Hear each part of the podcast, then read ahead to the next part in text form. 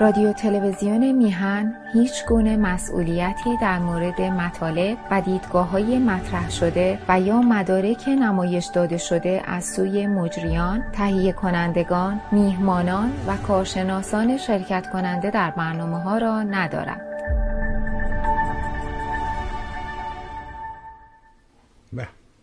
با درودی دوباره خدمت یکا یک شما خوبان و نازنینان سعید ببانی هستم. در این روز بر پنج شنبه 25 فروردین است. و چهاردهم ماه اپریل. خوشحال و خورسند که می‌تونیم در خدمت همه شما خوبان و نازنینان باشیم. می‌دونید که پنجشنبه در میان میریم خدمت جناب آقای دکتر مصطفی دانش. تا از تجربه و در حقیقت دانشش استفاده کنیم از این مرد دانشمند و پرتجربه. اجازه بده از طرف خودم شما خوبان و علاقمندان عرض ادب و احترام کنیم سلام کنیم به این بزرگوار و سپاسگزار از حضورش. آقا سلام می‌کنم به شما. سلام آقای بهبهانی و سلام به بینندگان گرامی تلویزیون میهن.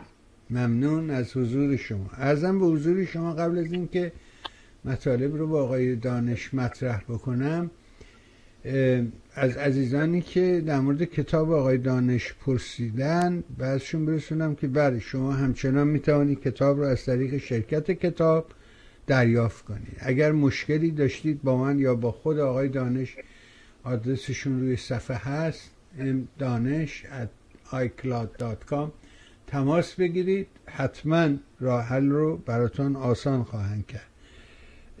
در مورد عزیزانی که در ایران هستن نه هنوز اون داستان پی اف کتاب برای ارسال به ایران آماده نیست. امیدواریم در یه فرصتی اون هم ایجاد بشود. بنابراین این در مورد کتاب آقای دانش. اما دوستانی که علاقمند باشن این دو تا سه تا یادداشت کوتاه را هم می‌تونید دریافت کنید. یکی یادداشت توضیحی بر یادداشت‌های علم کار النقیه آلیخانی زنده یاد. آقای آلیخانی که یادداشت‌های علم رو منتشر کرده بود یه دونه یادداشت توضیحی داره که این در حقیقت همون مقدمه جلد اوله.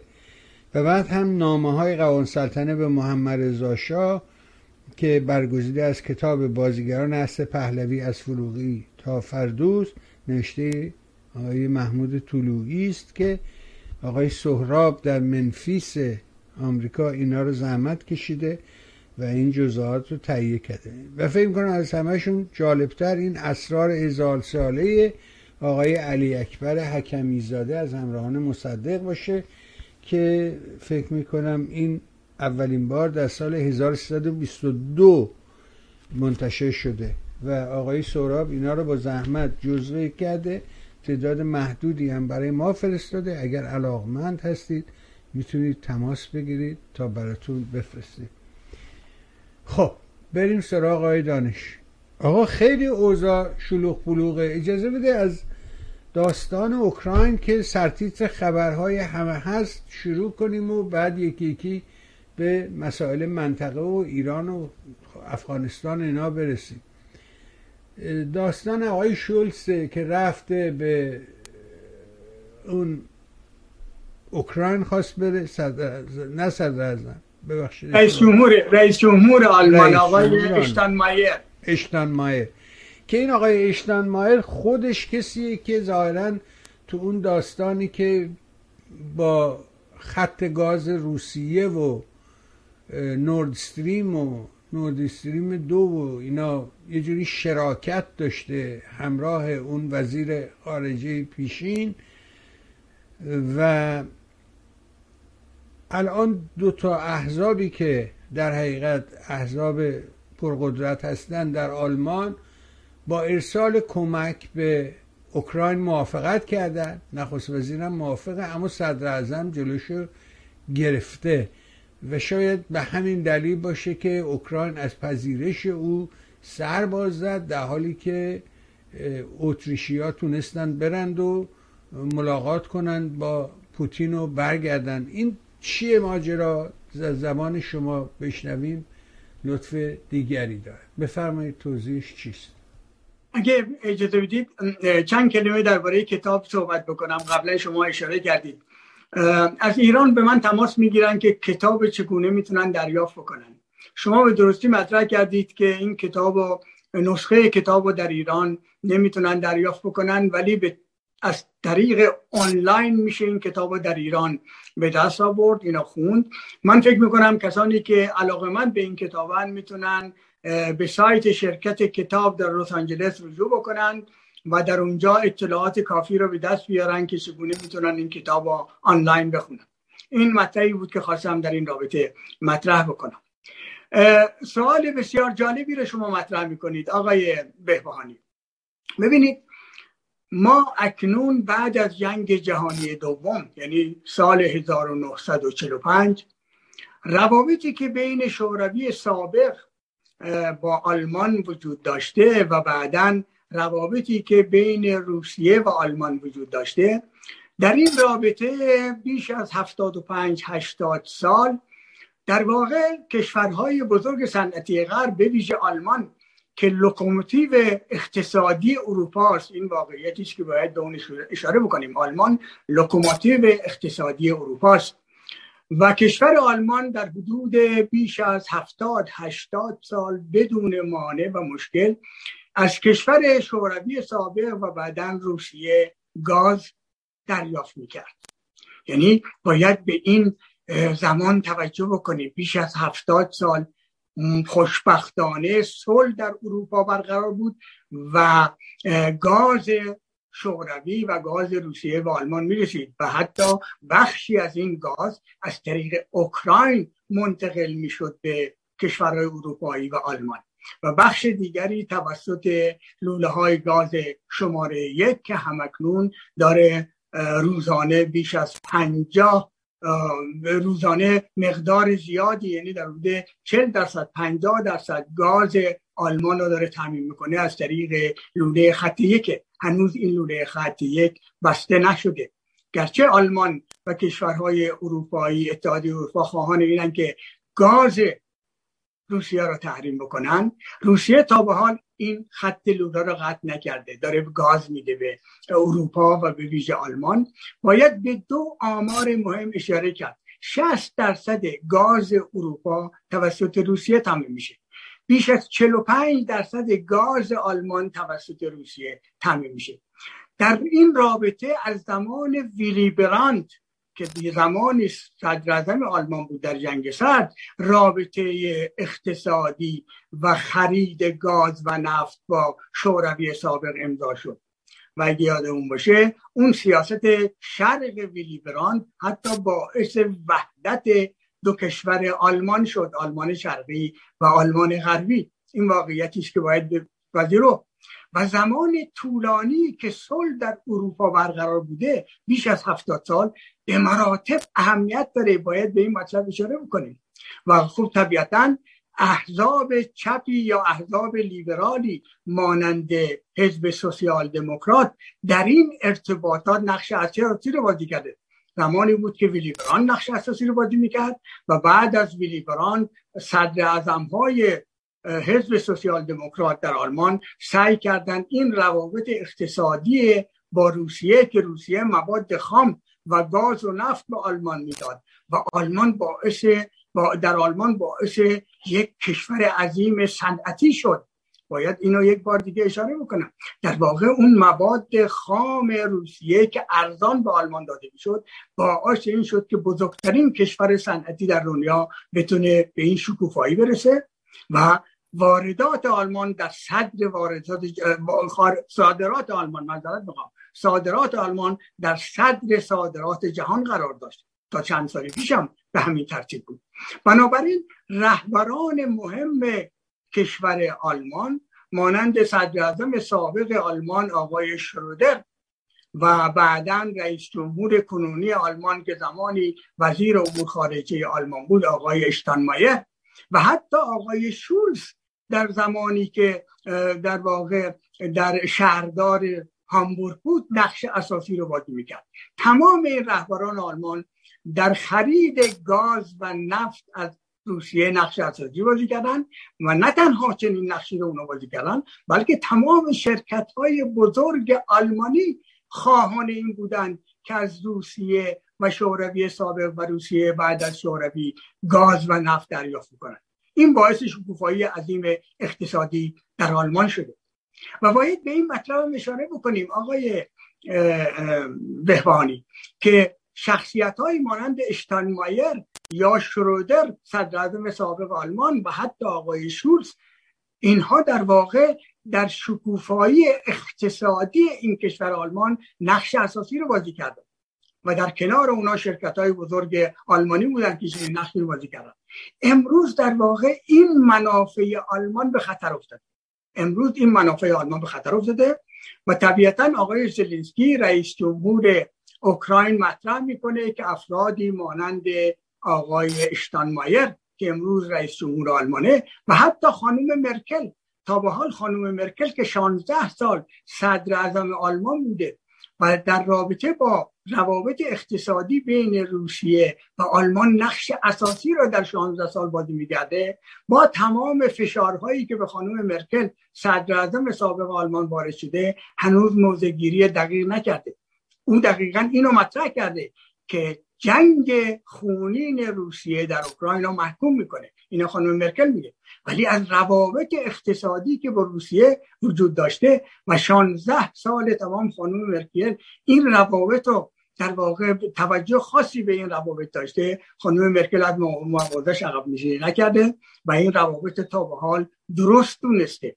ولی خب فشار زیادی امروز در اتحادیه اروپا به ویژه از جانب آمریکا و کشور انگلستان و کشور لهستان به آلمان وارد میشه. و در ضمن از طریق اوکراین وارد میشه که آلمان بیاد روابط گذشته خودشو روابط چندین ده ساله که باعث وحدت آلمان شد و باعث این شد که اتحادیه اروپا به وجود بیاد و صنعت بزرگ آلمان در واقع بزرگترین صادرات به جهان داشته باشه. امروز آقای اشتانمایر بیاد اظهار پشیمانی بکنه و بگه من اشتباه کردم که البته اونو مطرح کرده.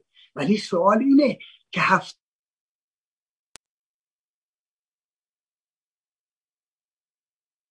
و این سال امروز و در این رابطه باید صحبت کرد که چگونه میشه این صلح ها دوباره برقرار کرد.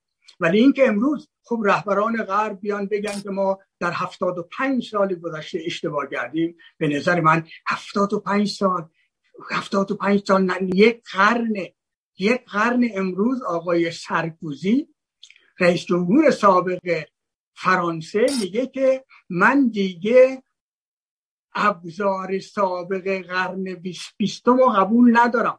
آقای سرکوزی چند روز پیش در یک صحبتی که آقای مکرون رئیس جمهور کنونی فرانسه داشته میگه من به مکرون پیشنهاد کردم که دیگه ابزار سابق یعنی در واقع ناتو گروه هفت صنعتی گروه بیست جهانی و حتی سازمان ملل متحد آقای سرکوزی میگه که دیگه نمی‌تونن نقشی بازی بکنن. اینها ابزار قرن بیستم هستن. این آقای سرکوزی به مکرون مطرح کرده. خب ما می‌دونیم مواضع مکرونن تقریبا شبیه آقای سرکوزی است. و آقای سرکوزی مطرح می‌کنه ما باید ابزاری برای قرن بیست یکم برای چند جانبه گرایی و تاکیدش روی چند جانبه گرایی میگه برای چند جانبه گرایی باید به وجود بیاریم و به مکرون میگه که در اتحادیه اروپا من کشوری نمی‌شناسم که بدون مبتکر چنین سیاستی باشه. و این توی یعنی آقای مکرونه که اگر در انتخابات آینده پیروز بشه باید مبتکر سیاست جدیدی باشه. وگرنه میگه ما به جز دیپلماسی و جنگ تمام ایار یعنی جنگ جهانی سوم و جنگ ای گزینه دیگری نداریم. آقای سرکوزی مکرون میگه دو گزینه بیشتر وجود نداره. یا دیپلماسی برای حل صلح و باید مشکلات حل بکنیم و در واقع این صلحی که 75 سال در اروپا 80 سال در اروپا برقرار بوده اینا ادامه میدیم یا باید بدون دیپلماسی برای حل دیپلماسی به طرف جنگ تمام ایار یعنی جنگ جهانی سوم و جنگ هسته‌ای بریم. این خطری است که بزرگ امروز آقای مکرون مطرح می‌کنه. و خوب طبیعتا شما به درستی مطرح می‌کنید. امروز فشارها به قدری زیادی است به رهبران آلمان که آقای اشتانمایر میاد میگه یعنی کسی که در سیاست خارجی این کشور در سالهای گذشته نقش داشته و در روابط با روسیه نقش داشته میاد میگه من اشتباه کردم. یعنی در واقع تمام رهبران آلمان باید بیان بگن اشتباه کرد باید بگن از سال 1945 با اتمام جنگ جهانی دوم تا به حال اشتباه کرد.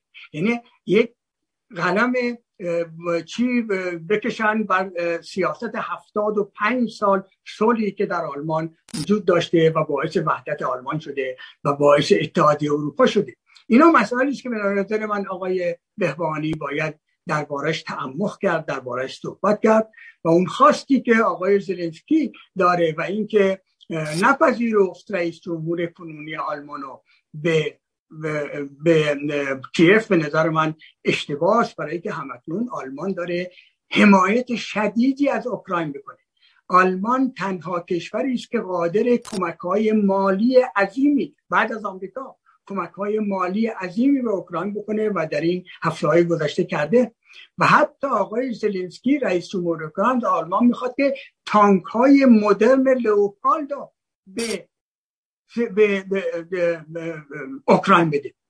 ولی سوال در اینجاست و این یکی از متخصصین آلمانی پیروز مطرح کرده. میگه دادن تانک مشکلی نیست. ما می‌تونیم صدها مدرنترین تانک های آلمانی رو بدیم.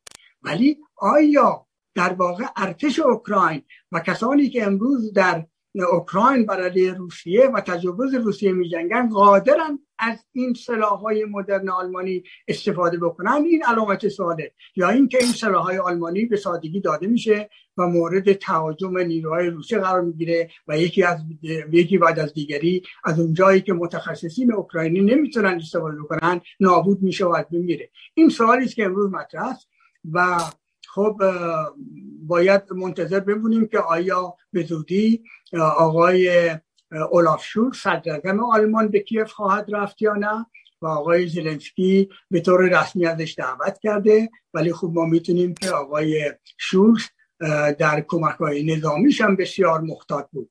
در تحریم گاز روسیه هم بسیار محتاطه. من در دو هفته پیش در همین بحثمون یک بار مطرح کردم. همکنون 45 درصد گاز آلمان از روسیه داره میاد. یعنی در حدود 155 میلیارد متر مکعب گاز روسیه به اروپا وارد میشه و نیمی بیش از این وارد آلمان میشه. و آلمان در سالهای آینده قادر نیست که بتونه این گازش رو از طریق آمریکا یا دوه قطر یا کشورهای دیگه تامین بکنه و حتی الجزایر قادر نیست بخشی از گاز آلمان رو تامین بکنه. همکنون دو لوله گاز از الجزایر به اروپا میره لوله به اسپانیا میره و لوله به ایتالیا میره و ایتالیا در صددی که بتونه بخش مهمی از نیاز گازش از طریق الجزایر تامین بکنه ولی آلمان چنین امکانی رو نداره. آلمان در واقع در سالهای آینده هم چنین امکانی رو نداره و خوشبختانه باید بگیم که تا به حال گاز قطع نشده و این مهمترین مسئله است که باید بهش اشاره بکنیم و اینی که آلمان قادر خواهد بود در واقع با گازی که دریافت می‌کنه صنایعش رو پیشرفت بده و حتی تولید نظامی بکنه و تانک های مدرن و تجهیزات مدرن نظامی با این گاز تولید بکنه. تمام صنایع نظامی آلمان بر اساس گاز روسیه داره تولید می‌کنه. و این تولیداش به اوکراین بده. خب طبیعتا این به نفع اوکراینه. ولی خب می‌بینیم که چه مشکلاتی که وجود آمده. باید منتظر بمونیم که در آینده نزدیکی در این رابطه چه اتفاقی خواهد افتاد.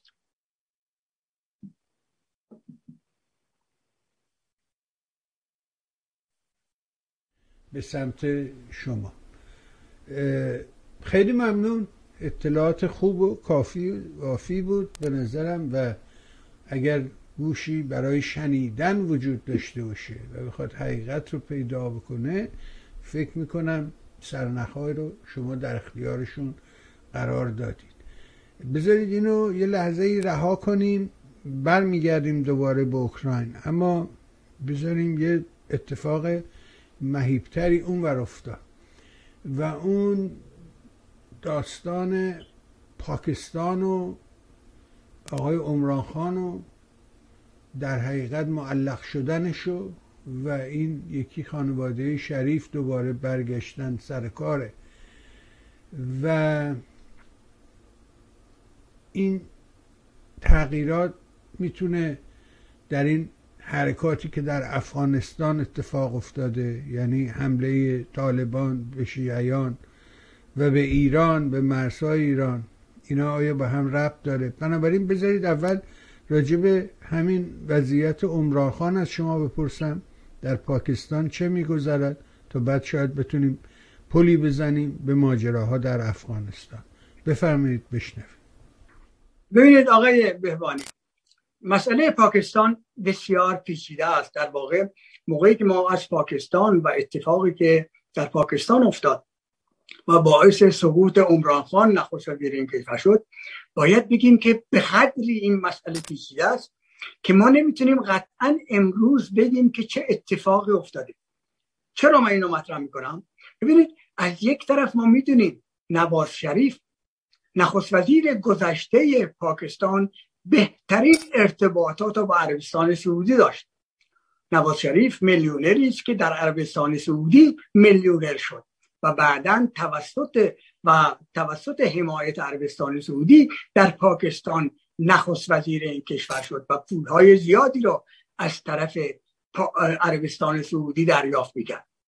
و خب در جنگ افغانستان در جهاد افغانستان نواز شریف نقش اساسی رو بازی می‌کرد و نواز شریف در تقویت نیروهای مجاهدین در افغانستان و بعدا طالبان توسط سازمان آیسای پاکستان نقش اساسی رو داشتیم. اینا نباید فراموش بکنیم.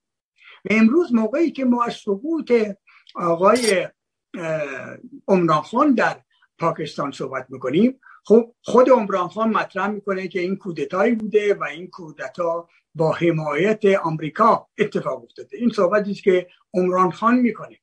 ولی خود این پیچیدگی های خودشو داره. در واقع عمران خان کسی بود که در روزی که در روز 24 فوریه 2022 امسال روسیه به اوکراین حمله کرد و تهاجم روسیه به اوکراین شروع شد همون روز سفری به مسکو داشت و دو روز در مسکو اقامت داشت و هیچ گونه مخالفتی در رابطه با حمله روسیه به اوکراین نکرد و قراردادهای مهم اقتصادی با روسیه و پوتین بست. یعنی در دو روزی که در اونجا بود 24 و 25 فوریه امسال. و خب طبیعتا این برای آمریکا در زمانی که روسیه حمله می‌کنه به اوکراین و آمریکا در واقع بزرگترین تحریم های شکننده و خورد کننده خودش رو برای روسیه انجام میده خوشایند نیست. این مسئله است که باید اشاره بکنیم.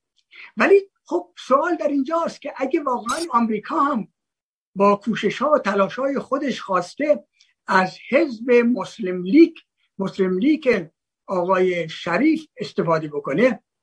امروز رهبر حزب مسلم لیگ برادر نواز شریف شهباز شریفه و شهباز شریف در واقع رهبر مسلم لیگ بر علیه آقای عمران خان در پارلمان این کشور در واقع اقدام کرد و با عدم رأی اعتمادی که گرفته شد بر علیه عمران خان عمران خان سقوط کرد. ولی سوال مهم در این رابطه اینه که امروز هم پاکستان و کشور مسلم لیگ و آقای شهباز شریف که اکنون نخست وزیر پاکستان شده کاملا استقلال مالی نداره. در واقع کمک های عربستان سعودی به مسلم لیگ و پاکستانه که می‌تونه از این حزب پشتیبانی بکنه. حالا سوال در اینجا اینجاست. شما این رابطه جهانی رو باید ببینید که چه اتفاقی در پاکستان افتاده و چه نقشی رو عربستان سعودی بازی می‌کنه. عربستان سعودی دیگه مانند سابق در واقع همپیمان گذشته آمریکا نیست. همین دیروز در مجله فارین پالیسی آمریکا شخصی به نام استیون کاک. استیون کاک یک دانشمند سیاسی آمریکایی است و یه نویسنده بسیار بزرگی است و تجربه بسیار زیادی در جنگ های جهان داره و در مقاله که در مجله فارین پالیسی آمریکا می نویسه اشاره می‌کنه که در واقع سرد شدن روابط آمریکا و متحدان سنتی خاورمیانه آمریکا مانند عربستان سعودی در واقع علائم تیره برای نظم جهانی آمریکاست. توجه بکنید. اینا مجله فارین پلیسی دیروز مطرح کرده و اینو من مطرح می‌کنم برای که شما در روزهای گذشته در مطبوعات آلمانی در بلومبرگ خبرگزاری بلومبرگ در مطبوعات انگلیسی زبان مانند گاردین زیاد از این نوع مقالات دارین. می‌بینید و کسانی که این مقالات می نویسن در واقع دانشمندان علوم سیاسی و نظریه پردازانی هستند در آمریکا که بسیار معتبر هستند و عده مشاور پنتاگون هستند عده از اینا. اینا اینو مطرح می‌کنن. و جالبه که این آقای استیون کوک مطرح می‌کنه که عربستان سعودی و امارات متحده عربی دیگه خواسته های آمریکا را در منطقه زیر توجه ندارن. مورد توجه این کشورها نیست و چنین مطرح می‌کنن که در تلفن هایی که اخیرا آقای بایدن به محمد ابن سلمان ولیعت عربستان سعودی و ولیعت امارات کرده اونا توجهی به خواسته های بایدن نکردن و در واقع تولید نفت خودشون رو اضافه نکردن و نفت اضافی به بازارهای جهانی وارد نکردن این مطلبی که مهمه دربارهش صحبت بشه. همکنون عربستان سعودی به عنوان کشوری که در سالهای 1970 باعث دلار نفتی شده. یعنی در واقع خواست آمریکا را در سالهای 1970 عربستان سعودی عربستان سعودی اجرا کرد و این این بود که عربستان سعودی میلیون ها بشکه نفتی رو که در روز میفروشه در واقع با دلاری معامله رو بکنه. از اون زمان در واقع دلار نفتی مطرح شد و تسلط دلار بر نفت جهانی و روابط و معاملات نفتی برقرار شد. امروز عربستان سعودی داره قراردادهای عظیمی برای پالایشگاه های زیادی در عربستان سعودی و کارخانه های مهم پتروشیمی با چین میبنده و جالب توجه اینه که امروز در واقع این معاملات عربستان سعودی با دلار دیگه نمی‌کنه با یوان چین داره انجام میده. یعنی داره در واقع ارز چین رو می‌خره و داره یک ذخیره ارزی بزرگ یوان رو به وجود میاره. این سیاستی است که چند روز پیش محمد بن سلمان مطرح کرد رسما عربستان سعودی رو مطرح کرد. این صحبت های من نیست ادعاهای من نیست. این نتیجه در واقع چرخشی است در شرایط جهانی که ما امروز داریم می‌بینیم. کوتاه اشاره هم بکنیم به مصر. امروز مصر به نزدیکترین روابط با چین برقرار کرده. روابط اقتصادی رو با چین برقرار کرده. مصر داره بزرگترین تسلیحات خودشو مصر که هم پیمان بزرگ آمریکاست بزرگترین تسلیحات خودشو داره از روسیه هنوز خریداری می‌کنه. و اگه یادتون باشه در چند هفته پیش مطرح شد که روسیه می‌خواد به ایران 22 سخو 57 بفروشه. خب سوال در اینجا بود که روسیه این سخار از کجا آورده که می‌خواد به جمهوری اسلامی این سخار بفروشه؟ این معامله ای بود که مصر السیسی رئیس جمهور مصر با پوتین کرده بود. 25 سخو 57 سفارش داده بود و موقعی پولش هم پرداخت کرده بود. و موقعی که می‌خواست اینا رو تحویل بگیره مورد اعتراض دولت آمریکا و کاخ سفید قرار گرفت و کاخ سفید آقای السیسی رو تهدید به تحریم کرد و السیسی از این قرارداد خرید 22 سخو 57 روسیه عقب نشینی کرد. یعنی اینا در واقع شرایطی که ما امروز در این منطقه می‌بینیم. و شرایط دیگری که ما داریم می‌بینیم اینی که آقای عمران نه تنها با روسیه نزدیک شده بود روز به روز به چین نزدیک میشه. 80 میلیارد دلار چین در پاکستان در زیر ساختهای این کشور در واقع سرمایه گذاری کرده. و جالبه که با سقوط عمران خان پریروز یا چند روز پیش دولت چین و جین‌پینگ رئیس جمهور چین علنا و آشکارا اعلام کرد که این سقوط عمران خان هیچ صدمه به روابط ما با پاکستان و روابط اقتصادی ما و سرمایه گذاری ما در پاکستان نخواهد گذاشت من اینو به این خاطر مطرح کردم که مسلم لیگ با اینکه امروز باعث سقوط عمران خان شده در واقع تابع و استقلال مالی آنچنانی نداره و عربستان سعودی است که کمک های عظیم مالی به پاکستان می‌کنه. یعنی زمانی که روابط جمهوری اسلامی با, با پاکستان بسیار صمیمانه بود و قرار بود روله گازی از ایران به پاکستان بره این عربستان سعودی بود که با میلیون ها بشکه و میلیون ها تن نفت مجانی که به پاکستان داد باعث تخریب روابط گازی بین جمهوری اسلامی و پاکستان شد. و امروز هم عربستان و امروز هم پاکستان کشوری که با جمعیتی در روی 220 میلیون نیمی از این جمعیت یعنی 110 میلیونش با بیکاری روبرو هستند و با یک دلار خانواده ها در روز زندگی می‌کنن در واقع استقلال مالی آنچنانی در مقابل عربستان سعودی نداره و این کمک های عربستان سعودی که حزب مهمی مانند مسلم لیگو که همیشه مورد حمایت عربستان سعودی بوده در جنگ سرد مورد حمایت عربستان سعودی بوده و امروز هم مورد حمایت عربستان سعودی است و این حزب بوده که در کنار مجاهدین افغانستان و بعدا طالبان قرار داشته. خب شما این سوال مطرح می‌کنید که چه تأثیری در رابطه با طالبان خواهد گذاشت. من معتقدم که مسلم لیگ به مراتب شدیدتر از عمران خان از طالبان حمایت خواهد کرد. در طول تاریخ نواز شریف رهبر مسلم لیگ در کنار طالبان و مجاهدین بوده و در افغانستان منافع داشته و امروز مسلم لیگ در افغانستان منافع بزرگی داره. امروز دیگه مجاهدین در قدرت نیستن بلکه امروز طالبان در قدرت هستند و فراموش نکنیم که طالبان پدیده پاکستان هستند.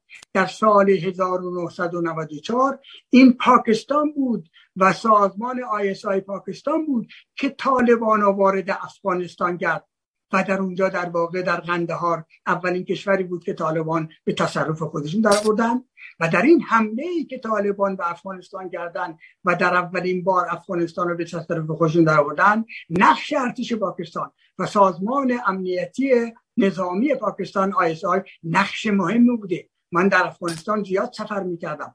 نقش جنرال های افغانستان بسیار پاکستان بسیار مهم بود. و امروز هم در واقع طالبان این پدیده پاکستان مورد حمایت این حزبم قرار داره و قرار خواهد گرفت و در واقع باید بگیم که در سیاست اقتصادی و رابطه پاکستان با چین چندان تغییری به وجود نخواهد آمد. بسیار ممنون. اما یکی دو تا نکته بود که من سوال برام ایجاد می‌کنه.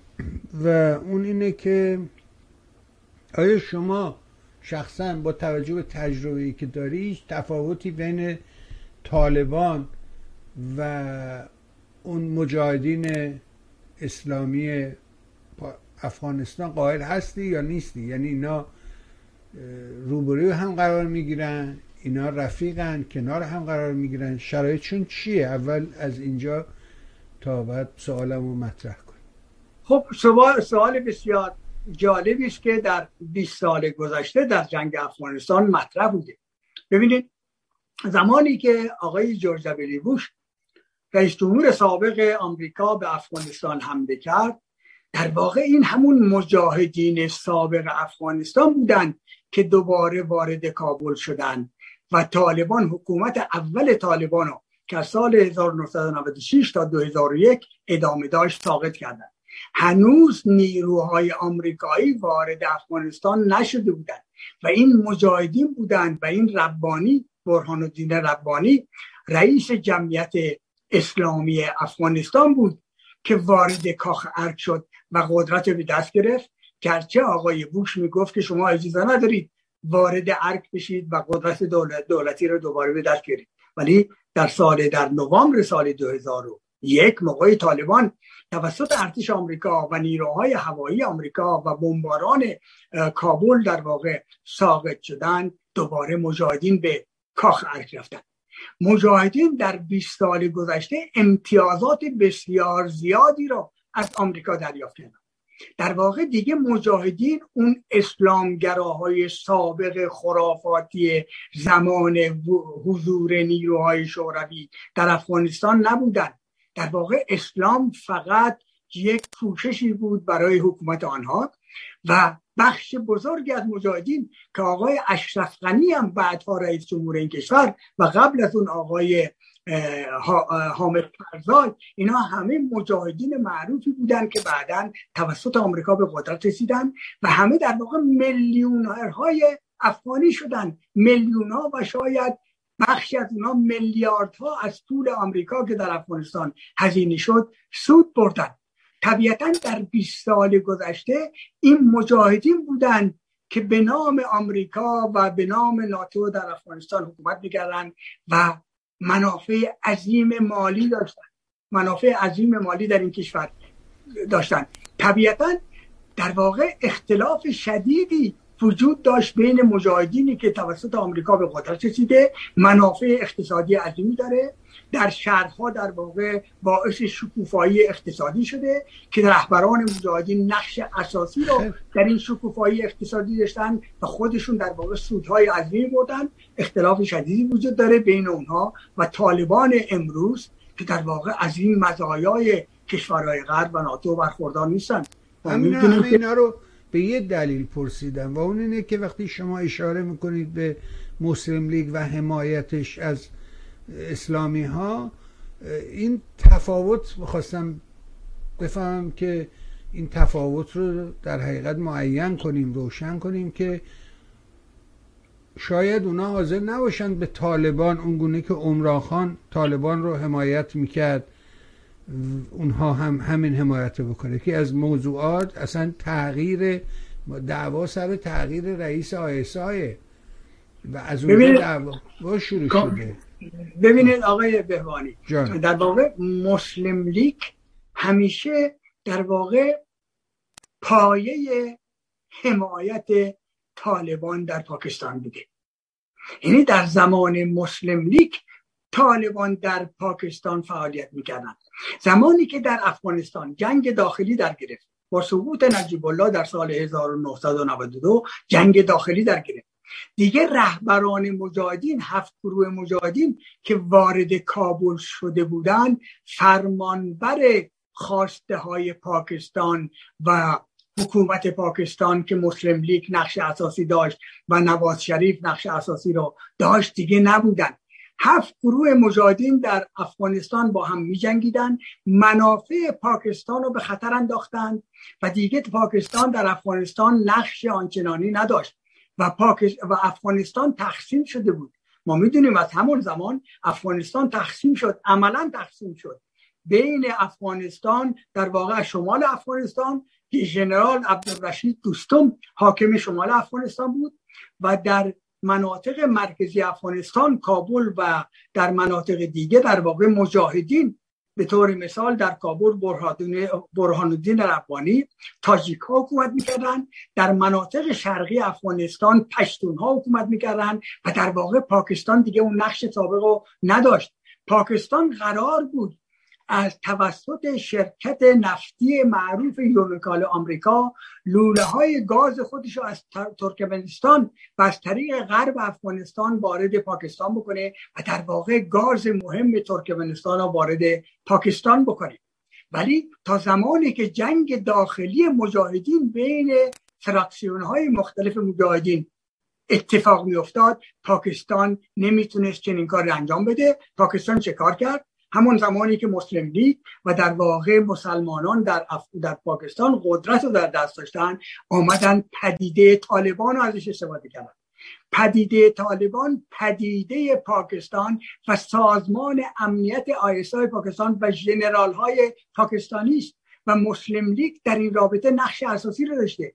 در اون زمان هنوز عمران خان مطرح نبود که روزی رئیس نخست وزیر پاکستان خواهد شد.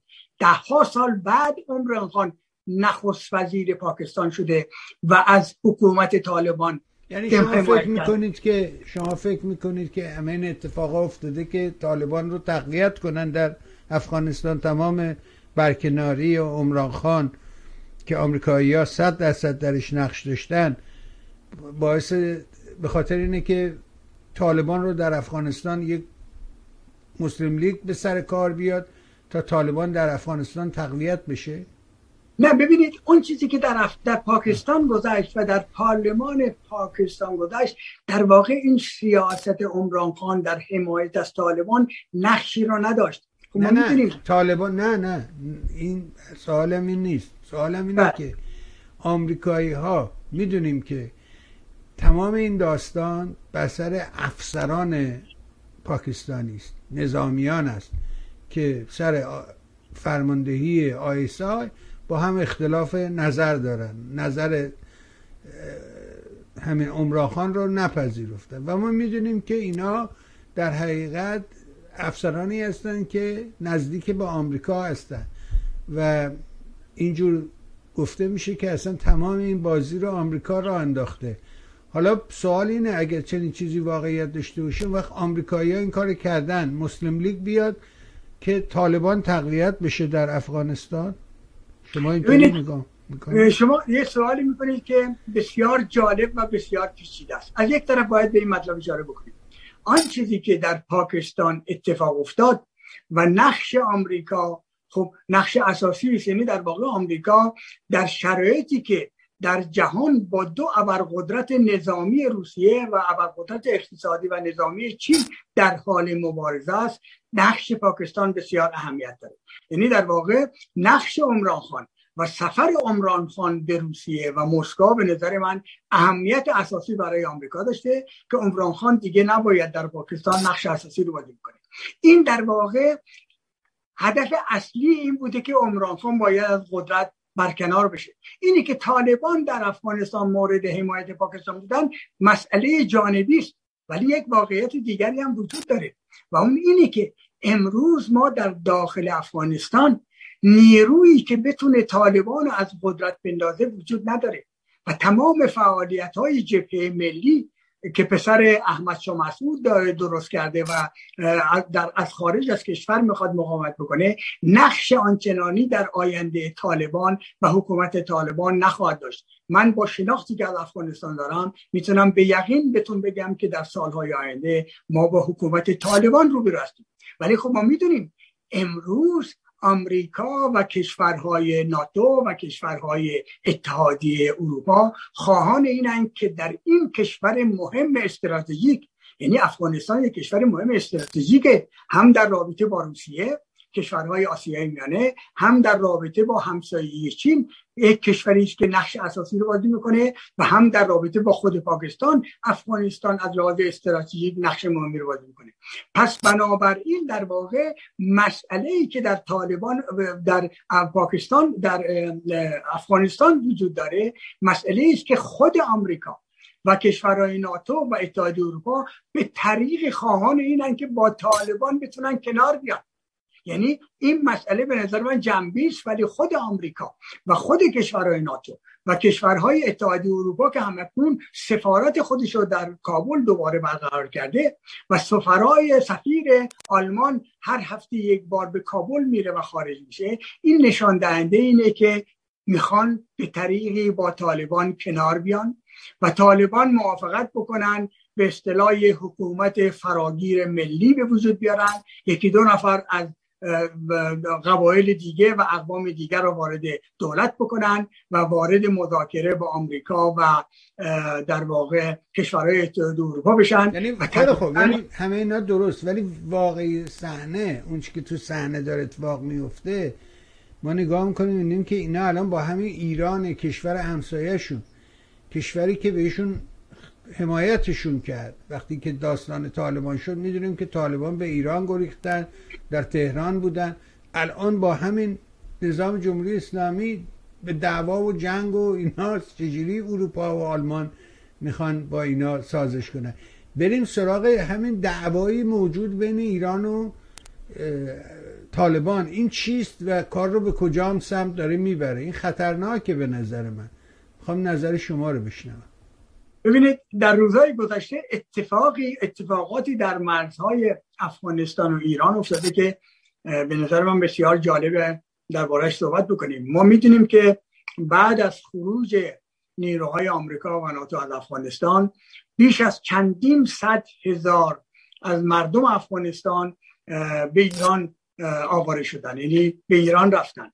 و آماری که خود سازمان ملل متحد تایید می‌کنه. یعنی گفته میشه بیش از 600 تا 500 هزار نفر تا کنون موفق شدن به ایران برن. ولی در چند روز پیش یه ویدیویی منتشر شده که این مورد تایید سازمان ملل متحد هم قرار گرفته. در این ویدیو شما در مرزهای افغانستان و ایران می‌بینید که هزارها نفر در دشت های افغانستان به طرف مرزهای ایران حمله می‌کنند و در واقع نیروهای پلیس و نیروهای امنیتی ایران قادر نیستند جلوی حجوم اینها رو بگیرند ما در افغانستان آقای بهبانی در شرایطی قرار داریم که, که طبق آمار سازمان ملل متحد بیش از 94 درصد مردم افغانستان در فقر قرار دارند و جالبتر از این اینه که همین دیروز روزنامه نیویورک تایمز مقاله ای را گزارشی را داده مقاله ای را نوشته که میگه تا به حال طالبان 500 نفر از نیروهای امنیتی سابق دولت سابق افغانستان را به قتل رسوندن. توجه بکنید. اگه این واقعیت داشته باشه البته طالبان اینو تکذیب می‌کنن. ولی اگه واقعیت داشته باشه آن چیزی رو که نیویورک تایمز روز مطرح کرده که طالبان تا کنون 500 نفر از افسران امنیتی سابق رو اعدام کردن و به قتل رسوندن این یک فاجعه برای غرب اتحادیه اروپا و ناتوست یعنی در واقع تمام اون فعالیتی که در 20 سال گذشته باعث شکوفایی نسبی در شهرهای افغانستان شد باعث شکوفایی جامعه مدنی شد باعث این شد که حکومت قانون در افغانستان به طور نسبی اجرا بشه. اینا از بین رفته و این فاجعه است برای کشورهای مانند ناتو و کشور آمریکا که در واقع به سادگی کشور افغانستان رو ترک کرد. من اینو به خاطر این میگم که اشاره بکنم یک بار دیگه به خطری که شما اشاره کردید. ما می‌دونیم که همکنون در حدود چهار تا پنج میلیون افغان در ایران زندگی می‌کنه. با اینکه دولت ایران اینا رو سرکوب می‌کنه در واقع مورد تجاوز قرار میده ولی واقعیت هم اینه که جامعه ایران نه رژیم جمهوری اسلامی جامعه ایران باید زندگی بیش از چهار تا پنج میلیون مردم افغانستان رو تامین بکنه و در آینده نزدیک شکی نداشته باشید با مشکلاتی که امروز افغانستان با پاکستان داره و مرزهای پاکستان با افغانستان داره توسط دیوارهای عظیمی بسته میشه. اکثریت مردمی که در واقع می‌خوان از افغانستان متواری بشن کسانی که در فقر مطلق قرار دارن در واقع به حجوم میارن به ایران. برای که در ایران این امکان هنوز دارن که از طریق ایران به ترکیه برن و از طریق ترکیه وارد کشورهای اروپایی شن. گرچه این امکان هم بسیار بسیار ضعیف شده ولی این خطر وجود داره که صدها هزار نفر دیگر از مردم افغانستان از شهرهای بزرگ افغانستان که امتیازات زیادی در 20 سال حضور نظامی ناتو و آمریکا در افغانستان به طرف ایران برن و کسانی که این ویدیو رو مشاهده کرده باشن وحشت برشون میداره. سیل عظیمی است که به ایران حمله می‌کنه. و در واقع این خطری است که برای جمهوری اسلامی هم می‌تونه به وجود بیاد. در بین اینها می‌تونن عده زیادی مشکوک باشن که وارد ایران بشن. و این خطر نه تنها برای نظام جمهوری اسلامی که اونها در واقع فعالیت تروریستی در اون بکنن می‌تونه این خطر برای جامعه ایران و مردم ایران هم به وجود بیاد. ما در یک چنین شرایطی وجود داریم. که البته من معتقدم که طالبان در شرایطی نیستن که بخوان از این سیل عظیمی که به ایران هجوم میاره حمایت بکنن. طالبان در شرایط بغرنجی منطقه و در شرایطی که با مشکلات مالی عظیم روبرو هستند و لو 9 میلیارد دلار پولاشون در واقع مسدود شده در بازار آمریکا و هیچ امکانی را برای تأمین اقتصادی این کشور ندارن. می‌دونید چه کار کردن در روزهای گذشته؟ طالبان روی آوردن به چاهای نفتی افغانستان. کسانی که این مطلب نمی‌دونن من یک بار دیگه بهش اشاره بکنم. من هفتاد بار در افغانستان بودم و سفرهای زیادی به شمال افغانستان و استان سریپول یعنی منطقه نفتی افغانستان داشتم. در زمان شورویا که خود من شاهد بودم در واقع هفت چاهای نفتی در افغانستان اتفاق افتاد و بیش از چه ده چاه نفتی در افغانستان سه منطقه بزرگ نفتی در افغانستان شورویا اینا آمدن در واقع چاهای بزرگی را در اونجا حفر کردن و تمام این چاها سرپوشیده بود و در مدت 20 سال توجه بکنید آقای بهبانی و بینندگان در مدت 20 سال حضور آمریکا و حضور کشورهای ناتو که به گفته خودشون بیش از سه هزار میلیارد دلار هزینه نظامی کردن در واقع در این صنایع سیر ساختی این کشور سرمایه گذاری نشد. چهار سربسته موندن طبیعتا به این خاطر که سود نداشت برای سرمایه داران خارجی و آمریکایی و غربی که در اونجا سرمایه گذاری بکنن. چرا؟ برای که این صنایع نفت یا چاهای نفت ربطی یا رابطه با دریای آزاد نداره که بتونن با قیمت بسیار ارزان این گازا این نفت رو از افغانستان صادر بکنن. خب تنها کشوری که علاقه نشون داده چینه و دوباره چین در روزهای گذشته نماینده دولتی یک شرکت نفتی دولتی چین سه روز پیش به کابل میره و چنین قراردادی میبنده که ما آماده ایم این نفت افغانستان رو استخراج بکنیم و طالبان بلافاصله به استان استان سرپل میرن جایی که من کاملا دقیقا می‌شناسم اون منطقه رو و اعلام می‌کنن که ما روزانه با کمک چینی ها 1400 بشکه نفت در روز توجه بکنید فقط 1400 بشکه در نفت یعنی به مبلغ 150 هزار دلار. یعنی مقایسه بکنید. این 1400 بشکه نفت در روز افغانستان مقایسه بکنید اینو با 10 میلیون بشکه ای که عربستان سعودی در روز صادر می‌کنه.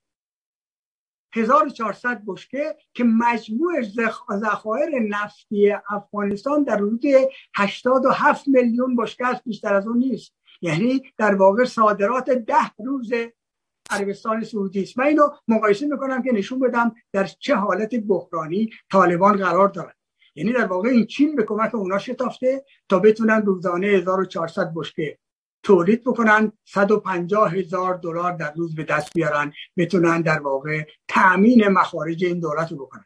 در این شرایط وجود داره که من معتقد نیستم که طالبان قادر هستند بیان در واقع یک خطر بزرگ نظامی برای ایران به وجود بیارن. گرچه در گذشته می‌تونه چنین طرحهایی وجود داشته باشه.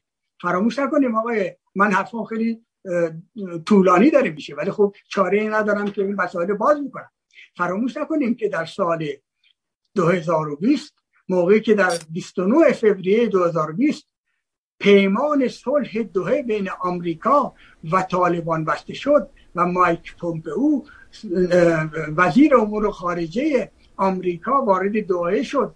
و این قرارداد امضا کرد با دور زدن دولت اشرف و دور زدن دیگر کشورهای ناتو. در واقع چنین سر و صدایی به وجود آمد که طالبان باید در آینده در مقابل ایران در کنار آمریکا سفارایی بکنند.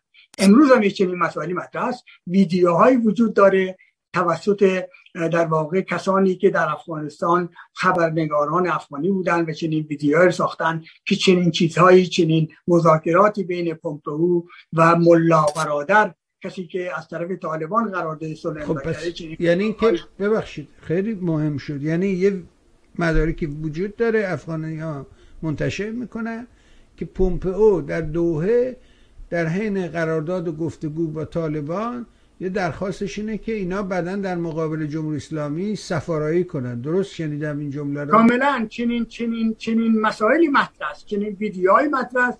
چنین اسنادی مطرح است. ولی مسئله خب طبیعتا موقعی که من به عنوان گزارشگر یا به عنوان تفسیرگر مسائل افغانستان مطرح می‌کنم تا اندازه می‌تونم پشت این ویدیوها و ادعاها واقعیت هم ببینم. ببینید ما در 29 فوریه فوریه 2020 موقعی که پیمان دوه بسته میشه در واقع آمریکا می‌دونست که رهبران طالبان در آینده حکومت طالب حکومت افغانستان رو به دست خواهند گرفت. و نقش دولت اشرف غنی صفر بود. نقش کشورهای دیگر ناتو در اون قرارداد صلح صفر بود. واقعیت این قرارداد صلح بین رهبران طالبان و دولت آمریکا و کاخ سفید توسط آقای مایک پومپئو بسته میشه که طالبان در آینده در واقع حکومت رو به دست خواهند گرفت. یعنی من به عنوان یک تفسیرگر با این اتفاقی که در افغانستان در دوحه در پایتخت قطر و اتفاق صلحی که بین آمریکا و طالبان بسته شد می‌تونم تا اندازه حدس بزنم که این شایعاتی که امروز وجود داره ویدیوهایی که وجود داره و این ویدیو از طرف افراد معمولی نیست. در واقع خبرنگاران افغانی است که در زمان حضور نیروهای آمریکا در افغانستان نقش داشتن در مطبوعات کشور اینا این ویدیوها رو امروز منتشر می‌کنن. یعنی ولی مسئله چیزی دیگری است. ولی امروز به نظر من با بحران جهانی و اتفاقاتی که در منطقه افتاده و نقش عربستان سعودی رو که من مطرح کردم و جالبتر که موقعی که ما در رابطه با نقش عربستان سعودی مطرح می‌کنیم آقای بهبانی به این مطلب اشاره بکنیم. می‌دونیم که دو روز پیش در تلویزیون ام بی سی عربستان سعودی که یک تلویزیون رسمی دولتی است در واقع رئیس جمهور آمریکا آقای جو بیدن رو به تمسخر گرفتن. هیچ زمانی چنین چیزی سابقه نشده که در یک کلیپ ویدیویی در واقع رئیس جمهور آمریکا کاملا به تمسخر گرفته بشه. و این اتفاقی که در عربستان سعودی افتاده اگه این اتفاق در یک کشور غربی در اروپا آمریکا باشه که حتی فاکس نیوز میگه که چنین اتفاقی در آمریکا هم نمی‌تونه بیافته. این فاکس نیوز دیروز مطرح کرده. یعنی در واقع مجریان مهم فاکس نیوز مطرح کردن. این تمسخری که در عربستان سعودی بر علیه رئیس جمهور آمریکا آقای بایدن اتفاق افتاده. در تلویزیون فاکس نیوز هم که مخالف آقای جو بایدن رئیس جمهور آمریکا چنین اتفاقی رخ نمی‌داده. یعنی ما در چنین شرایطی قرار داریم که در یک کشوری که در واقع پارلمانتاریسم حکومت نمی‌کنه دموکراسی وجود نداره. هر اتفاقی که یا هر کلیپی که در تلویزیون رسمی این کشور پخش با دستور مستقیم رهبر عربستان سعودی و لاقل محمد بن سلمان ولیعهد عربستان سعودی بوده. اینها شرایطی است که من دارم در رابطه با منطقه مطرح می‌کنم. تا بدونیم اوضاع منطقه و در افغانستان هم به چه ترتیب.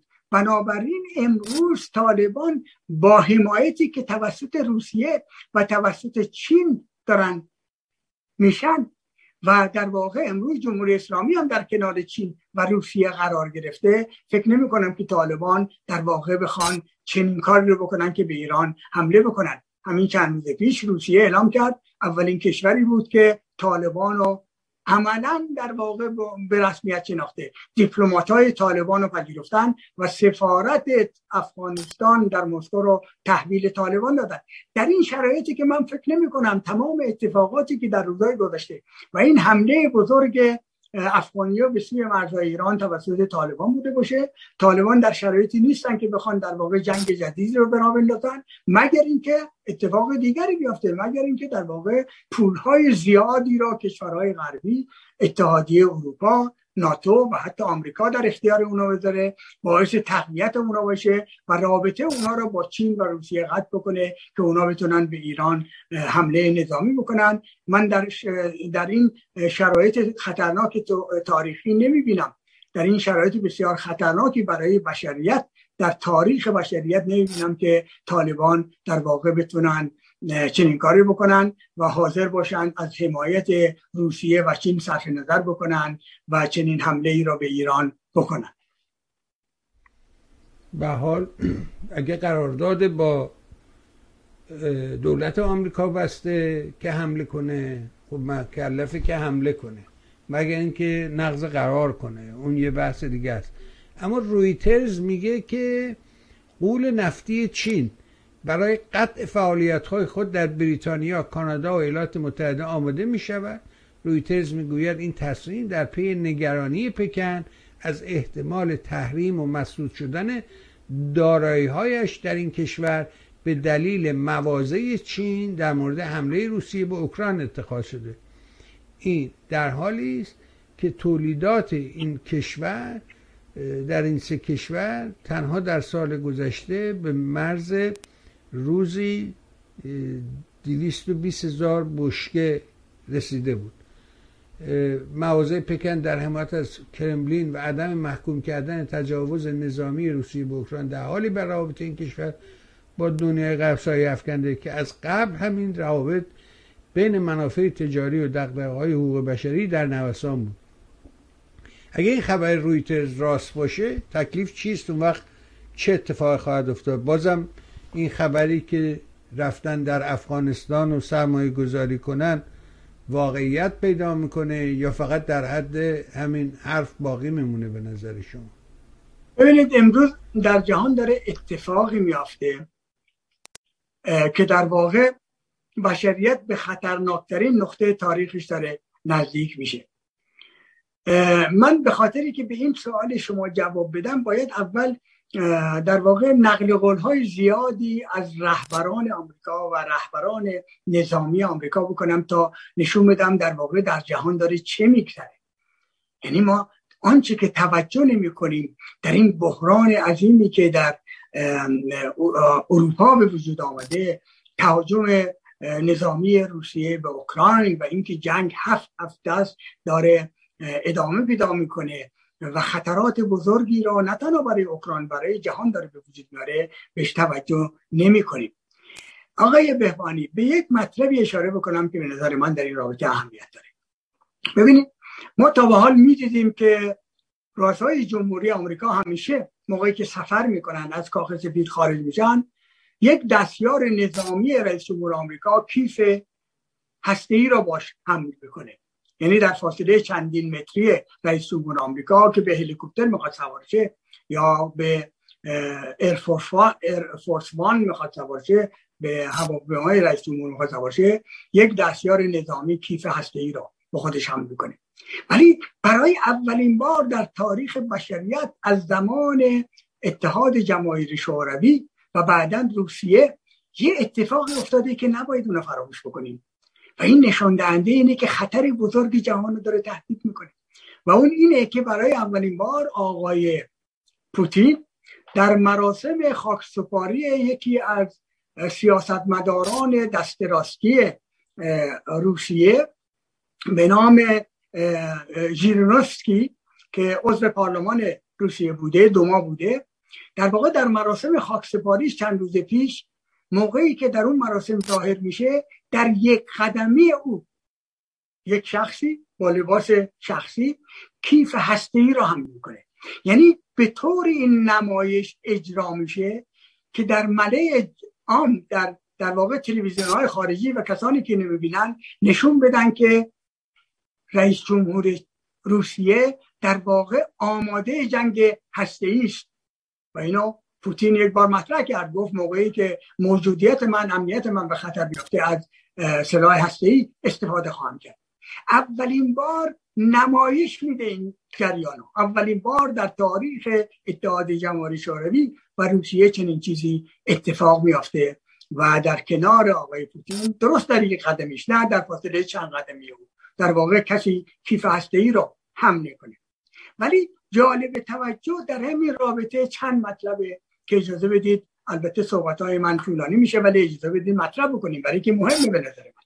اینه که آقای جان کری در سالار جان, کری، جان کوربی وزارت بخوام جان کری نه جان کوربی سخنگوی وزارت دفاع آمریکا پنتاگون در یک کنفرانس مطبوعاتی در چند روز پیش در 9 اپریل 2022 به طور رسمی اعلام می‌کنه که واشنگتن در تلاش تا رئیس جمهور روسیه ولادیمیر پوتین در جنگ اوکراین با شکست روبرو بشه. این گفتار آقای جان کوربی در یاسارا جان کوربی سخنگوی وزارت دفاع آمریکا در واقع تاییدی است که از سوی پنتاگون در رابطه با اینکه همکنون ناتو در جنگ اوکراین با فرستادن جنگ افسرهای زیادی به اوکراین در یک جنگ نیابتی شرکت داره این تایید اونه. و جالبه که در واقع نظامیان آمریکایی ژنرال آمریکایی اینو تایید کردن.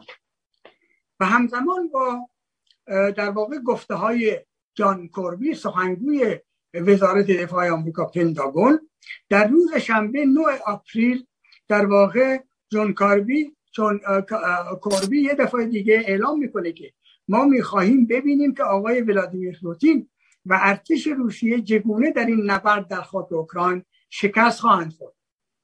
و جالبه که من قبلا به یک مطلب اشاره کردم. پیش, پیش از اینکه این آقای جانکوبی این هزاراتش رو بگه در روز پنج شنبه هفته اپریل 2022 ژنرال مارک میلی رئیس ستاد ارتش مشترک آمریکا ایالات متحده آمریکا اعلام کرده بود که توجه بکنید که در واقع سخنان ما من مستند امروز. اعلام کرد که آمریکا و همپیمانان آمریکا در ناتو ده ها هزار سامانه ضد تانک و چندین ده هزار سامانه ضد هوایی به ارتش اوکراین واگذار کرد. این آقای ژنرال مارک میلی رئیس ستاد مشترک ارتش ایالات متحده آمریکا میگه. ژنرال مارک میلی رئیس ستاد مشترک ارتش آمریکا اعلام کرد که احتمال درگیری گسترده. توجه بکنید. احتمال درگیری گسترده بین قدرت های جهانی افزایش یافته.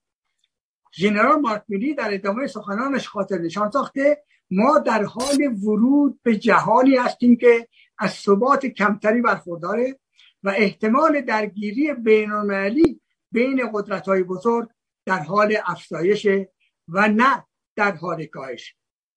جنرال ماکرونی اشاره کرد که روسیه و چین قدرت های جهانی هستند و پتانسیل نظامی قابل توجهی دارند. مارک میلی تاکید کرد که چین و روسیه به دنبال تغییر اساسی نظم جهانی موجود هستند. اینا این این صحبت ها رو من به خاطر این کردم که نشون بدیم که در واقع جهان با بحران بسیار بزرگی روبروست.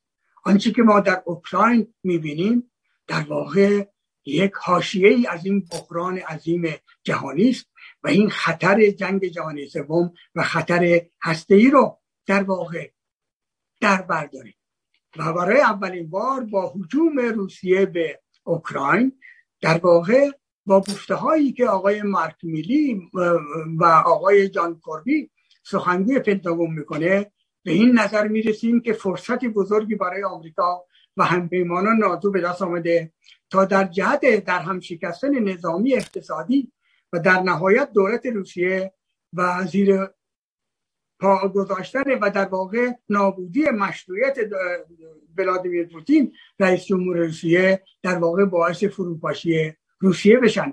اینو عملا و در واقع در تمام صحبت های رهبران غرب ما می‌بینیم اینا یعنی در واقع ما یک در این جنگ خطرناک جهانی قرار داریم.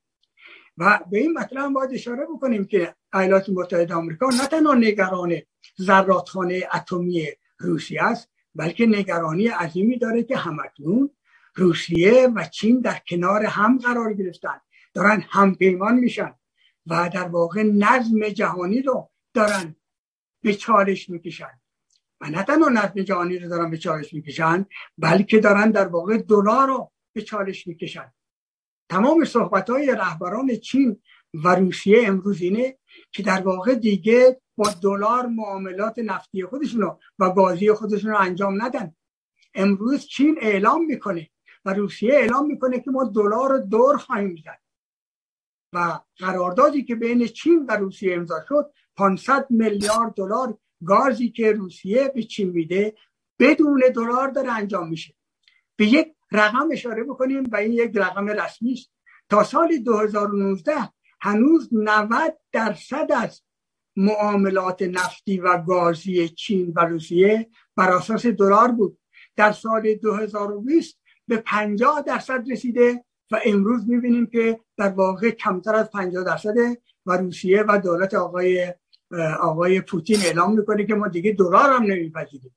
در واقع ما از اکنون کسانی که می‌خوان گاز روسیه رو بخرن نفت روسیه رو بخرن باید روب بپردازن.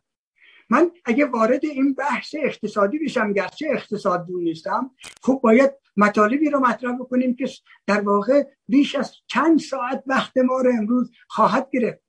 و ولی واقعیت اینه که همکنون روسیه با دار زدن دلار و تقویت روبل بر اساس طلا داره سعی می‌کنه روبل به عنوان در واقع یک ارز پرداختی جا بندازه.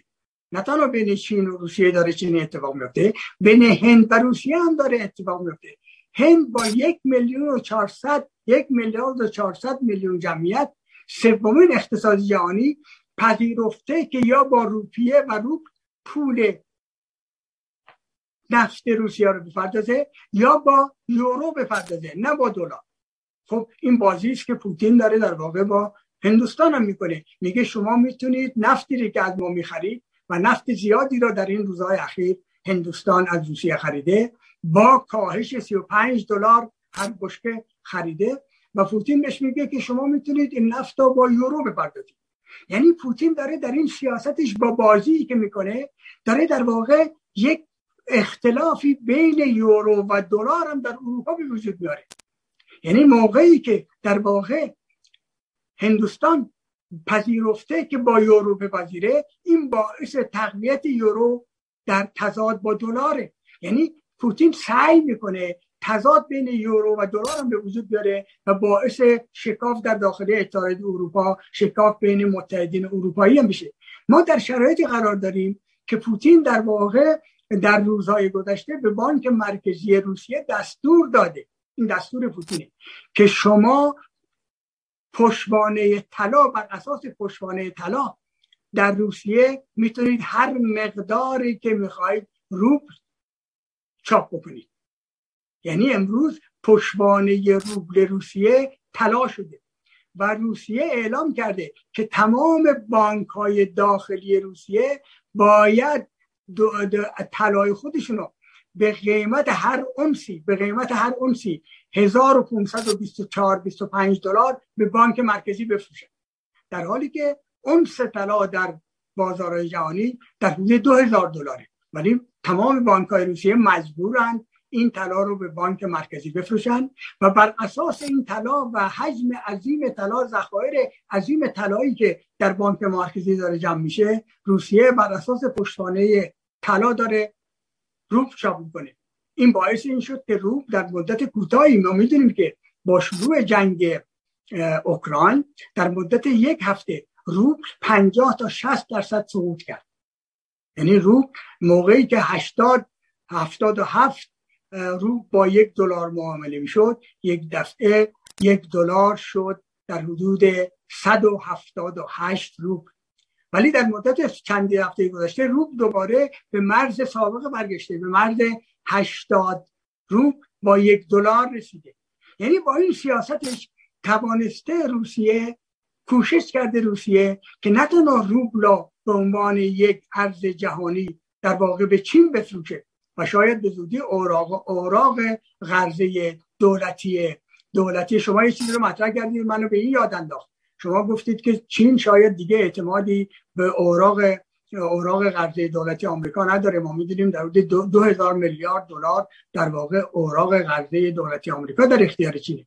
و امروز موقعی که پشتوانه رو میشه طلا خب طبیعتا این خطر هم وجود داره. برای چین هم این امکان وجود داره که به سراغ اوراق اوراق قرضه روسیه بره. و اونو از اونا خریداری بکنه و قدم به قدم از در واقع روابط خودش اقتصادیش با آمریکا عقب نشینی بکنه. چین چندین بار اعلام کرده که بعد از روسیه نوبت ماست. اینا همیشه اعلام کرده. شما این سوالی که مطرح می‌کنید بسیار جالبه که در شرایط جهانی چه خواهد گذشت خب طبیعتا ما می‌بینیم که یک اتفاق عجیبی داره میشه و آمریکا نمی‌تونه بپذیره برای اقتصادش که این شرایط ادامه پیدا کنه و این اون خطری است که من دارم می‌بینم. این اون خطر جهانی است که من دارم می‌بینم.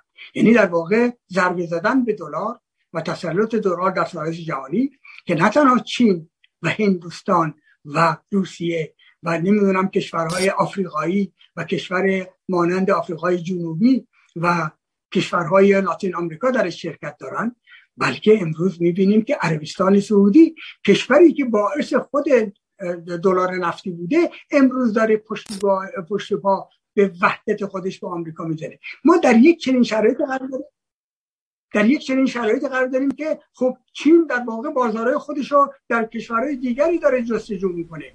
یعنی سعی می‌کنه وابستگی بازار و صادرات خودش رو با آمریکا کم بکنه و به سوی کشورهای دیگه بره و طبیعتا ما می‌دونیم که مکنون چین در 144 کشور جهانی روابط بسیار نزدیک اقتصادی برقرار کرده و در زیر ساختارهای این کشورها داره نقش بازی می‌کنه. اینها در واقع واقعیت است که با ذهنیگری ما با در واقع آن چیزی که ما آرزو داریم کاملا تفاوت تفاوت داره. و اون که من مطرح می‌کنم.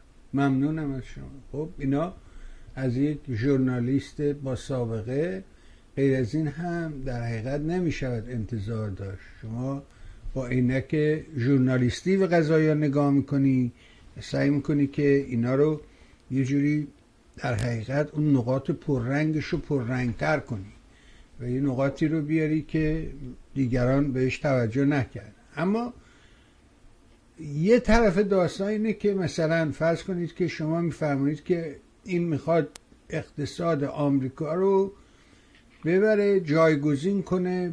با کی می‌خواد جایگزین کنه؟ این اقتصاد آمریکا و این بازار بزرگ آمریکا هیچ کشوری در دنیا نمی‌تونه باهاش مقابله کنه.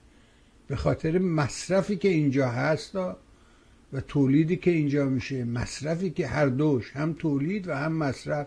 اینا خیلی مصرف کننده بزرگی هستن ضمن اینکه تولید کننده بزرگی هم هستن. برای تولیدشون نیاز به همون کالاهایی دارن که تو کارگاه های کوچیک ساخته میشه. چینیا در این زمینه فعالن جنس به اینا میفرستن و اینا اون جنس ها رو وارد می‌کنن می‌سازن.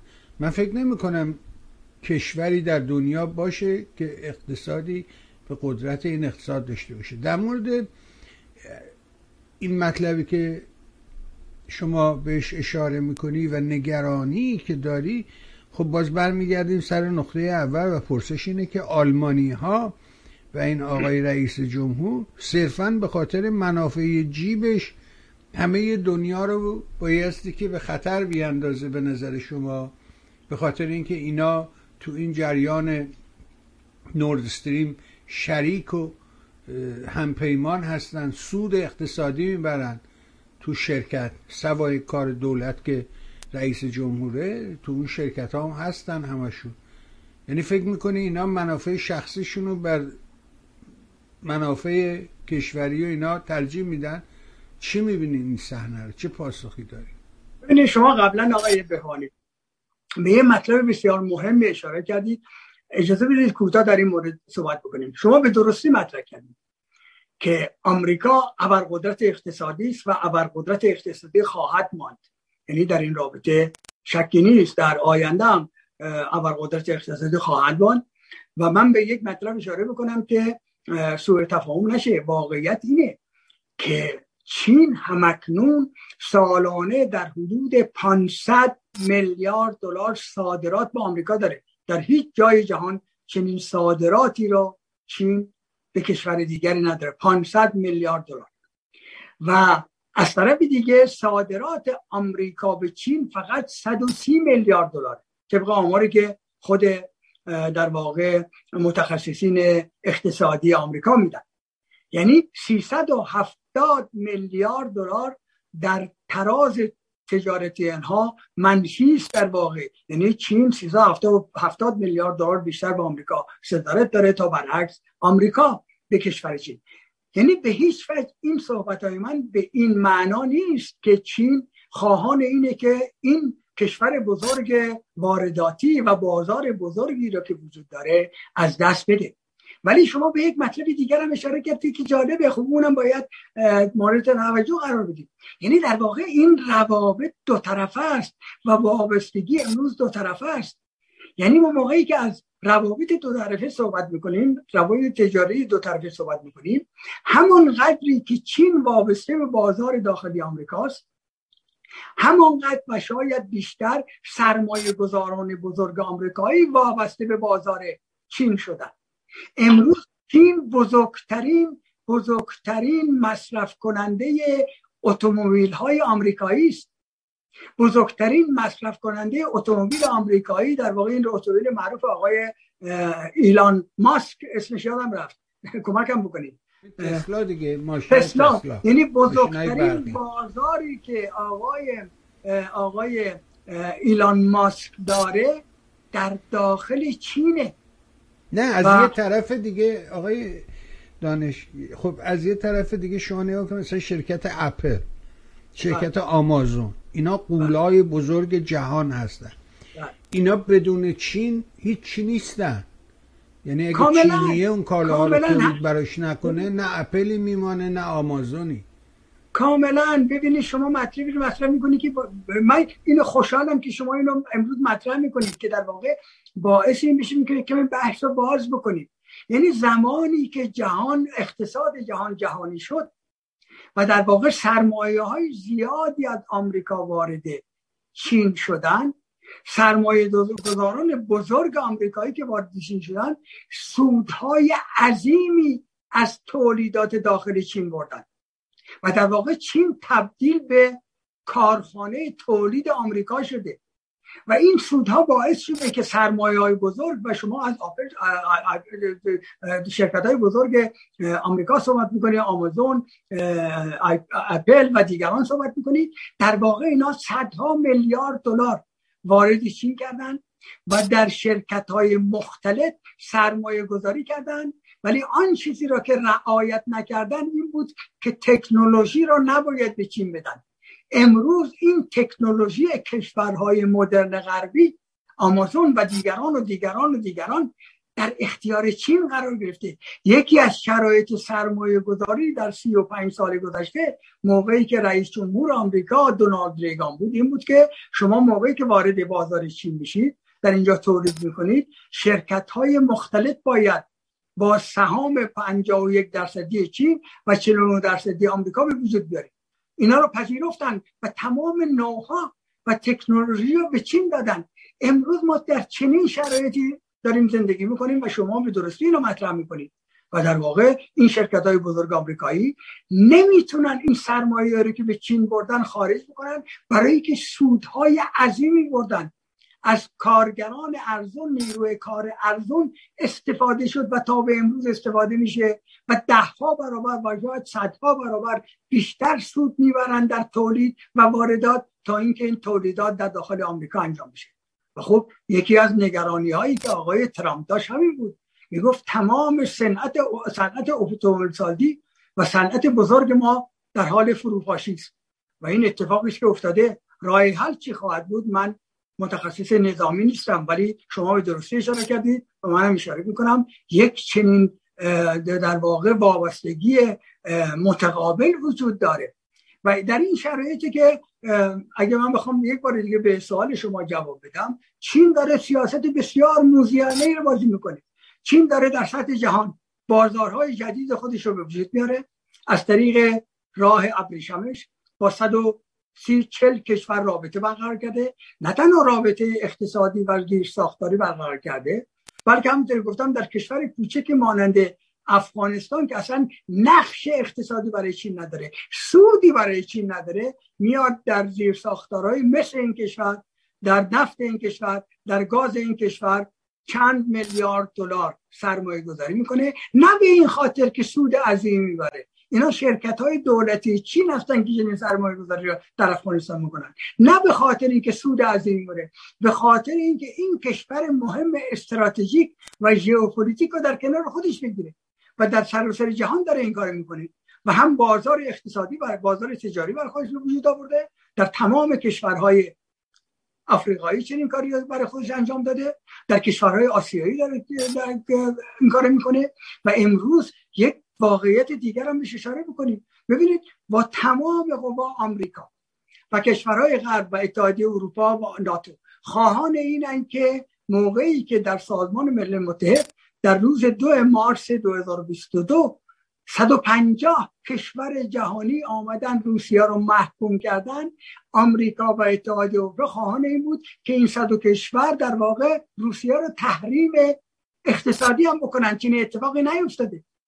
چنین اتفاقی نیفتاده. کشورهای زیادی دارن با روسیه و چین معامله می‌کنن و معاملات در سطح بالا می‌کنن. یعنی چین داره با این سیاستش در سطح جهان. از یک طرف داره نفت و گاز ارزان روسیه رو خریداری می‌کنه با همون قیمت قبل از جنگ داره در واقع طبق قراردادهایی که با روسیه بسته داره از روسیه گاز و نفت و تمام در واقع مواد اولیه مثل پلوتونیوم و چیزهای دیگر را از روسیه خریداری می‌کنه. پلوتونیوم نه می‌خوام یه, یه ماده دیگری است که اصلا از حافظه‌م دور شد. اینا رو از روسیه خریداری می‌کنه. و طبیعتا باعث غول اقتصادی میشه. با قیمت ارزون مواد خام تهیه می‌کنه و امروز اروپا و کشورهای کشورهای اروپایی با مشکل روبرو شدن. شما سوالی که آخرین سوالی که از من کردید آیا اروپا باید منافع خودش رو در نظر بگیره؟ به نظر من. آلمانیا هم همینطور. ببینید آلمان لوکوموتیو اروپا است و امروز بدون اروپا یک واقعیت بدون آلمان. در واقع اتحادیه اروپا نقشی نداره. امروز ما می‌بینیم شکاف عظیمی بین لهستان و آلمان وجود داره. امروز می‌بینیم شکاف عظیمی بین مجارستان و آلمان و اتحادیه اروپا به وجود آمده. امروز مجارستان داره گاز روسیه رو مجارستان به عضو اتحادیه اروپا و عضو ناتوس داره گاز رو با روب خریداری می‌کنه. امروز زربستان داره این کار می‌کنه. یعنی در واقع آلمان در این وسط با مشکلات عظیمی برخورد, کرده و در واقع منافع اقتصادی آلمان داره روز به روز با سقوط رو برو میشه. آقای بهبانی کسانی که من من 58 سال در آلمان زندگی کردم. هیچ موقع در این 58 سال با مشکلات اقتصادی و کمبود مواد غذایی در آلمان روبرو نبودم. یعنی شما آن چیزی رو که در آلمان می‌خواستید پیدا می‌کردید با نیم قیمت و هزینه که در آمریکا وجود داره. یعنی امروز شما یک کیلو گوشت بسیار بسیار در سطح بالا بالای آلمانی رو با 50 درصد قیمت آمریکا خریداری می‌کنید. یعنی در واقع اینطوری بود. امروز شما برید به فروشگاه های آلمانی و تمام فروشگاه ها خالی از مواد غذایی است ندارن. سر و صدای آلمانیا در آمده ببینید در روزهای اول جنگ و این یک خودش یک خودش در واقع یک نشانه برای نظرسنجی ما هم می‌تونه باشه. اگه یادتون باشه در روزهای اول اول جنگ این آلمانیا بودن که صدها هزار نفر به خیابانان ریختن. در شهرهای بزرگ. تظاهرات عظیمی اتفاق افتاد. نه تنها در آلمان در کشورهای دیگر هم اتفاق افتاد. ولی چون سوال شما در مورد آلمانه من در مورد آلمان مطرح می‌کنم. امروز دیگه الان چهار پنج هفته گذشته شما چنین تظاهراتی رو بر علیه روسیه و بر علیه به نفع اوکراین در آلمان نمی‌بینید. یعنی در واقع مردم آلمان دارن با یک مشکل اقتصادی روبرو میشن. مواد غذایی دو برابر و سه برابر شده. گاز و نفت دو برابر و سه برابر شده. قیمت بنزین در حدود هفتاد درصد اضافه شده و در واقع طبق آماری که خود آلمان میده 25 درصد مردم آلمان قادر نیستن اینا رو بپردازن. در این شرایط قرار گرفتیم. و خب کسانی که منافع خودشون رو در نظر می‌گیرن. آمریکا منافع خودش همیشه در نظر می‌گیره. آمریکا به آلمان میگه شما گاز خرید گاز از روسیه قطع بکن من گاز بهت میدم.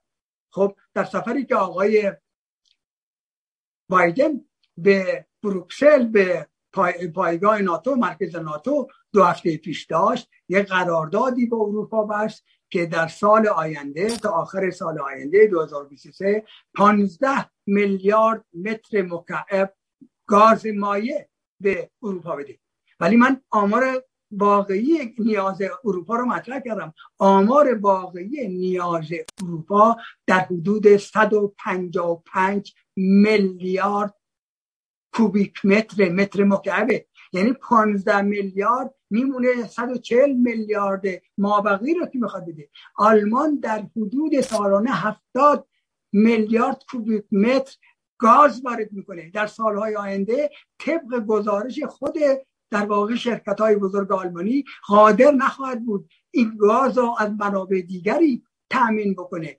قطر اینا رد کرده. الجزایر دیروز اعلام کرد که ما نمی‌تونیم اینو تامین بکنیم.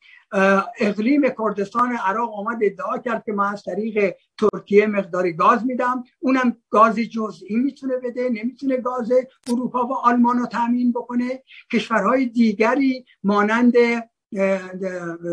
کشور ایران و کشوری که می‌تونه شاید بخشی از گازش رو از طریق ترکیه به اروپا بده اونم که امروز مطرح نیست. هنوز قرارداد صلح برجام. من از قرارداد صلح صحبت می‌کنم. قرارداد برجام به نتیجه نرسیده. ما در یک چنین شرایط بحرانی جهانی به همین دلیل به همین, به همین دلایلی که برشمردی من عقیدم بر این است که دنیایی که در این شرایط خطرناک که شما ازش صحبت می‌کنی محکوم به دست به یه سری جراحی بزنه دست به یه سری عمل بزنه و خب این عملا ممکنه خطرناک باشه خونریزی داشته باشه.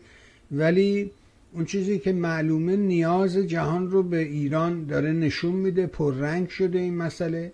ولی با نظامی که در قانون اساسیش در بند بند قانون اساسیش مرگ بر غرب و مرگ بر آمریکا و حمایت از هرچی لاتولوت تو دنیا قرار گرفته چون تو بند بندش میگه که ما نمیم طرفدار نمیم مقاومت هستیم. و بنابراین با یه چنین قانون اساسی حتی اگر برجام هم امضاشه امکان این که بشه کاری در سطح بنوبه انجام بده نداره مگر اینکه این قانون تغییر کنه مگر اینکه قانون اساسی جمهوری تغییر کنه. تغییر قانون یعنی اینکه شناسنامه رو عوض کنه یه شناسنامه نو یکی دیگه بچه تازه به دنیا بیاد. این با این ادامه کار بسیار بسیار مشکله. با توجه به تعاریف که شما کردی من فکر می‌کنم نیاز جهان به یک تغییر کلیست و اصولی. بازم ازت ممنون آقا. سپاسگزارم از همه مهرت و از اینکه این فرجه رو به راستی در اختیار ما قرار میدی. تا از تجربه و معلومات و دانش شما بهره ببرین. بسیار بسیار ممنون و خورسندم و مثل همیشه برای خودت عزیزانت خانواده محترم و گرانقدر همسر بزرگوارت از صمیم قلب آرزوی بهترین دارم. ممنون آقای دانش سپاسگزارم از شما. منم از شما سپاسگزارم. خیلی ممنونم که این پروژه رو به من دادید که در واقع بیش از یک ساعت و نیم با هم صحبتی داشته باشیم. برای شما آرزوی سلامتی و سعادت دارم. بدرود. ممنونم ازت. متشکرم. بها شنید فرمایشات آقای دانش رو و این بزرگوار مهر کرد امروز. خیلی منت سر ما گذاشتم زیاد از وقت یعنی هیچ وقت این کار نمی‌کنه آقای دانش و خیلی من خوشحالم که امروز این فضا بود که بتونیم حرفامون رو با هم بزنیم.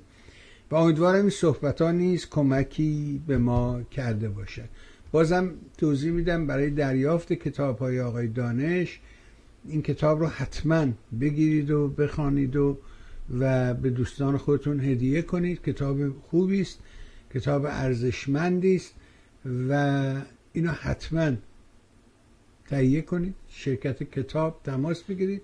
رو صفحه وبسایت میهن تیوی هست. باز هم مجدانه خواهش می‌کنم که از like و در حقیقت describe رو فراموش نکنید. این دو تا دگمه دگمه مهمیه. دگمه share دگمه like دگمه subscribe. گفتم describe؟ نه اشتباه گفتم. subscribe. دگمه like دگمه share دگمه subscribe. مشترک شدن. اگر نشدید تا کنون حتما مشترک بشوید. اگر ویدیویی رو می‌بینیم متعلق به هر کی هر جا بر عهده ماست که وظیفه است کاری که طرف انجام داده یه like ی بزنی براش. اگر نمی‌دونم به حال این تنها کاریه که از دستمون برمیاد باید درش گوشا باشیم. بازم از اینکه دنبال کردی از تو نازنین سپاسگزارم. سایت میهن رو به دوستانت معرفی کن ویدیو رو حتما شیر کنید. فایل ها چه صوتی چه تصویری همه رو شیر کنید دیگران هم ببینن. ممنون و متشکر از همه خوبه متشکرم.